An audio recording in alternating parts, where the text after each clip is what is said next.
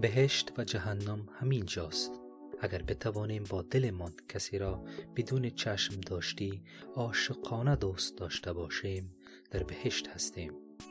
و اگر با کسی به دام حسد و نفرت بیفتیم برایمان همان جهنم است.